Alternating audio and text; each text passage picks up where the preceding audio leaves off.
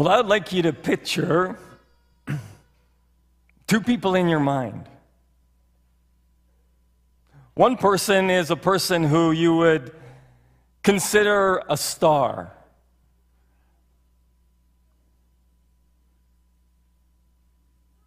I'm deaf. I'm sorry. What, what am I doing? The kids. It's coming. Where were we? You're the thick, you're the thick of somebody who you would consider is a star. Somebody who you think qualifies that could be named a star.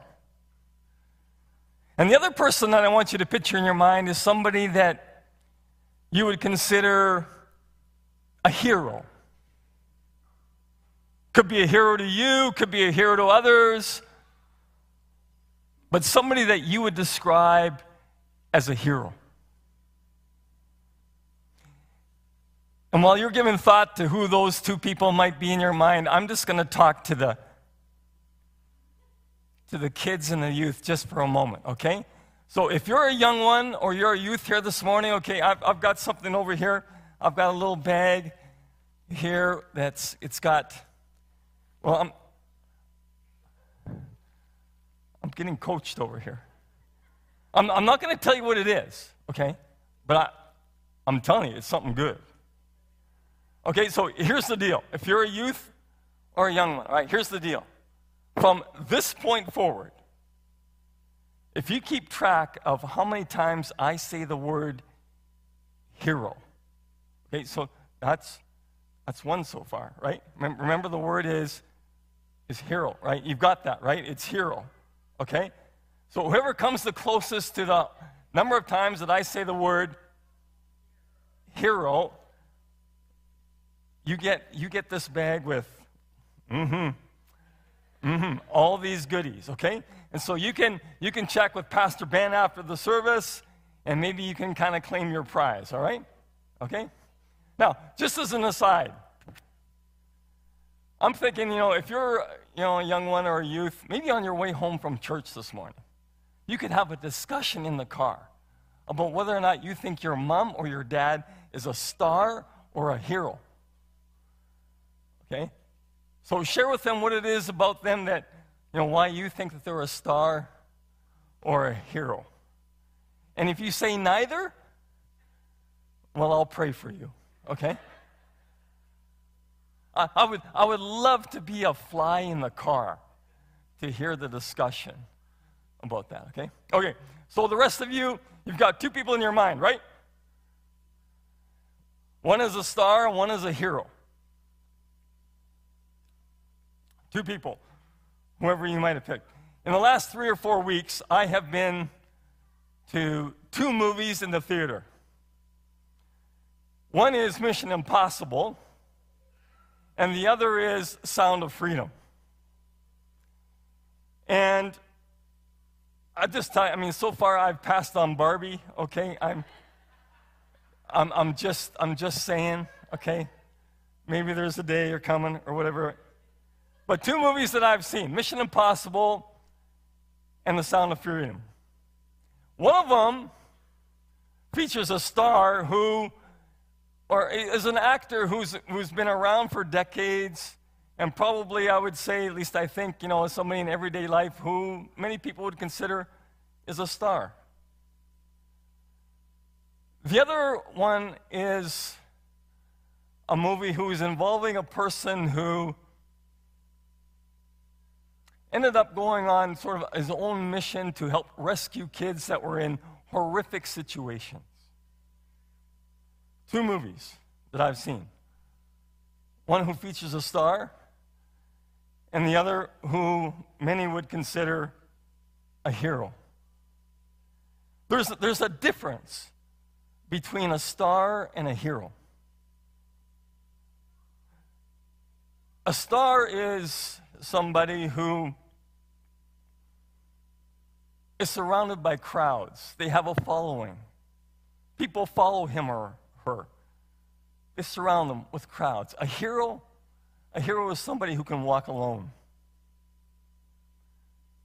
A star is known for their looks or their talent or sometimes both. A hero is revered for his or her character. The star the star is somebody who consults their focus groups before they speak. But a hero consults their own conscience. A hero is somebody who says, you know what, I'm going to do what is right no matter who sees it. I'm going to do what I think is the right thing to do.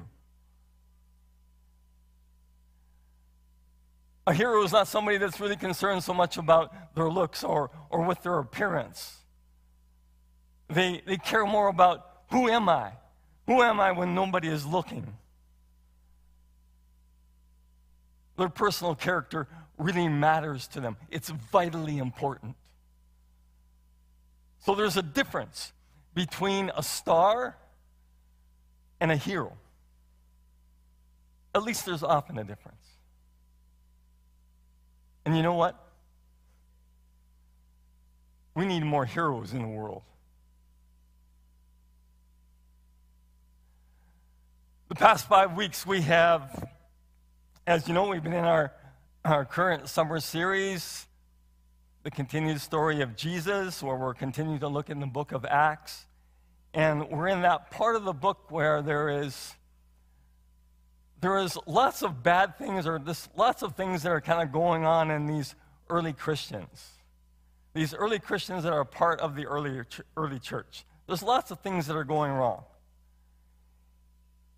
And there's lots of opposition, there's, there's attacks, there's threats, there's, there's suffering. The apostles, they get thrown in jail by religious authorities for proclaiming the name of Jesus and healing in the name of Jesus, the name that Pastor Mike talked about last Sunday. So there's lots going on. And now, here we are in this part of the passage that the dramatic readers read for us just a little bit earlier, and we see we see the apostles they're facing danger. They're facing opposition. And the potential of death. We, we know that because it says down in verse 30, 33, it says this. It says this, their accusers. So that's, that's the Sanhedrin, the religious authorities. They say, they were furious and wanted to put them to death for proclaiming the name of Jesus and healing in the name of Jesus when they were told not to. Peter and John and the rest of the apostles, they knew that they were possibly facing death. Because when they looked into the eyes of their accusers, have, have, you, have, you, ever, have you ever noticed have you ever looked into the eyes of someone who is actually, they're, and they're furious? They're, they're, they're piercing.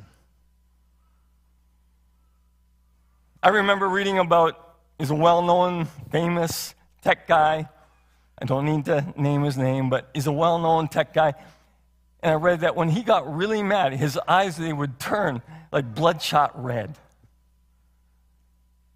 The apostles, they knew just by looking into the eyes of their accusers, they knew what was at stake. Their, their lives were at stake. Their lives were.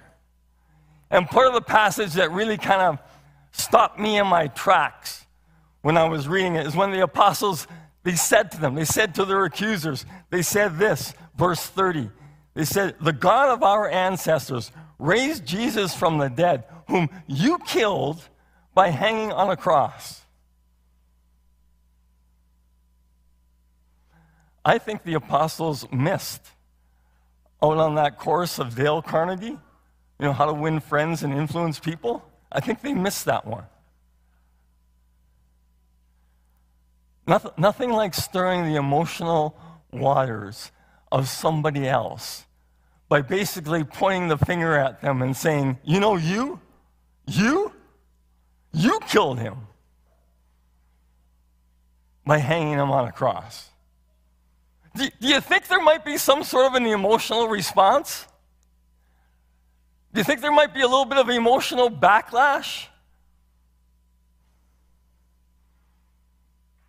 I, I picture the Sanhedrin and the high priest having like redness and fire in their eyes. And Peter and the rest of the apostles, they could see that. They could see it.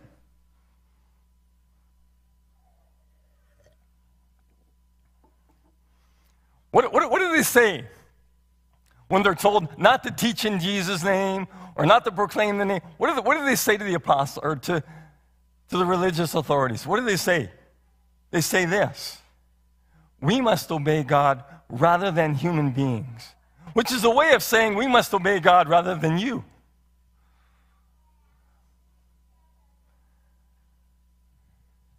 So, so they see people who are itching to kill them.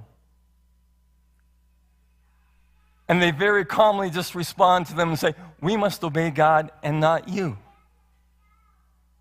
Where, where did they get that courage? Or where did, they, where did they find that courage to stand up and speak like that? Where did they find that? I mentioned to you earlier about having gone to this movie, Sound of Freedom, which is, I say, it's based on a true story where Tim Ballard is his name. He quits his federal agent job to go on this mission to rescue kids in rebel territory in the country of Colombia. And one of my favorite lines in the whole movie is when a question is posed to Tim Ballard, like, why, why are you doing this? You know what he said? He said, because God's children are not for sale. He was a person with great courage and would be considered by many a hero for actually being somebody who was doing it for cause with other people in mind. He was, he was doing it for something that was much bigger than himself, rescuing kids who were not valued as God values him. He was doing it for the lives of children. God's children, as he puts it. He's a hero. In facing danger and, and all kinds of risk, putting his, even his life on the line, you know, he stuck with his conviction of what he thought was right. And a hero is somebody who sticks with what they think is the right thing to do, what is true. That's what a hero does. It's not something that you have to do, it's something that you choose to do. You brave it, you sacrifice for it, you risk it. Not because you have to, because, but because you choose to do. It's volunteered. And I can tell you there have been times in my life where I would have, could have, should have, you know, where I would have and could have, should have maybe spoken to this person or that person about something. Maybe it was about anger issues. Maybe it was about addiction issues or notoriously being late for meetings that, you know, that impacted other people. There are, there are times when we, we don't have the courage to stand up to something or confront it or address it. We, we are people, you and I. We are people, we, we need courage.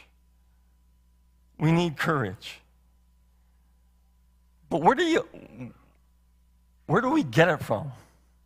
Like the apostles, where do we find it? We must obey God rather than human beings. What's interesting to me about this passage in Acts chapter 5 is is that there, there's a word in it that speaks of Jesus. And it's a word that's only used four times in the whole New Testament twice in the book of Acts and twice in the book of Hebrews.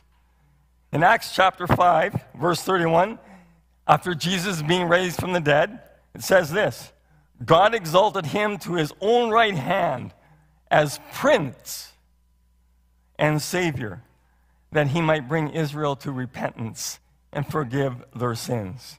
Jesus is referred to as Prince. It comes from a Greek word that can be translated also as pioneer or hero. Hero. We, we fix our eyes on Jesus. Hebrews chapter 12, verse 2 says this it says, fixing our eyes on Jesus, the pioneer or hero and perfecter of faith. For the joy set before him, he endured the cross, scorning its shame, and sat down at the right hand of the throne of God. Consider him who endured such opposition from sinners, so that you will not grow weary and lose heart. There it is. For the joy set before him, he endured the cross. Jesus himself had courage to do what he, what he did. Even though that he himself, there were, he was struggling, there was, there was some struggle and some trepidation, things that are characteristic of, of you and I, things that are characteristic of us human beings. And Jesus, too, himself, he's human. At one point, he says, Father, if you are willing, take the cup from me. But then later on, he said, Ah, not my will, but yours be done. Where did he find the courage to actually go through with what he did? By fixing his eyes on the Father. And doing what his father was asking him to do. It's fascinating to me that when you think of when you think of heroes in this world, or you, or you think about superheroes, Spider Man, the Incredible Hulk, Wonder Woman, they, they got power, they received power to be able to do what they did. In the case of Spider Man, he ended up receiving power from a radioactive sub- substance after being bitten by a spider. For the Incredible Hulk, he got his power from accidental exposure to gamma rays. But when you think about Jesus, he had power. He already had power. He had all the power. All of creation was made by him. But what makes him a unique hero is that he actually he gave up his power. He gave up his glory. He gave up himself. He gave up his life. And while it might be arguable that there are some people who have maybe sacrificed themselves for, for a cause that's, that's bigger than themselves and were actually even willing to die for it, I don't know of anyone who had the same kind of glory and power like that of Jesus, but was willing to go to the cross for people like you and me so that you, we can find life and have life and have it to the full. I don't know anybody else other than him. He is, he's the ultimate hero. And we too can follow in his footsteps and find courage by fixing our eyes on Jesus, remembering what it is that He has done, remembering about who we are in Him. Where we too can give things up. You, you have more courage than you ever had before. You have courage to let other people have the credit. That's being a hero. You have courage to serve anonymously. You have courage to be kind to somebody who has wronged you. That's being heroic. You have courage to, to share your faith. You have courage to forgive somebody who has, who has hurt you. That's being heroic. You have courage to step out and trust God in, in faith. Trust Him with your kids, your job, your finances, your future.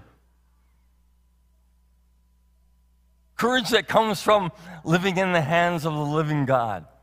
That's where courage comes from. Making you the kind of hero that our culture needs. Let's pray together.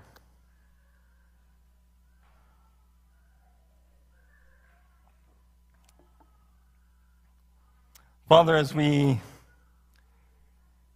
hear the wonder of little voices in the background, Lord, we're thankful, Lord, for, for you and you sending your son who, wow, gave everything up with people like us in mind and being willing to follow you as, as his father and being obedient to him. And I pray, Lord, for for each one of us, that you would help us to not hold on to this or hold on to that, but to, to give things up with other people in mind.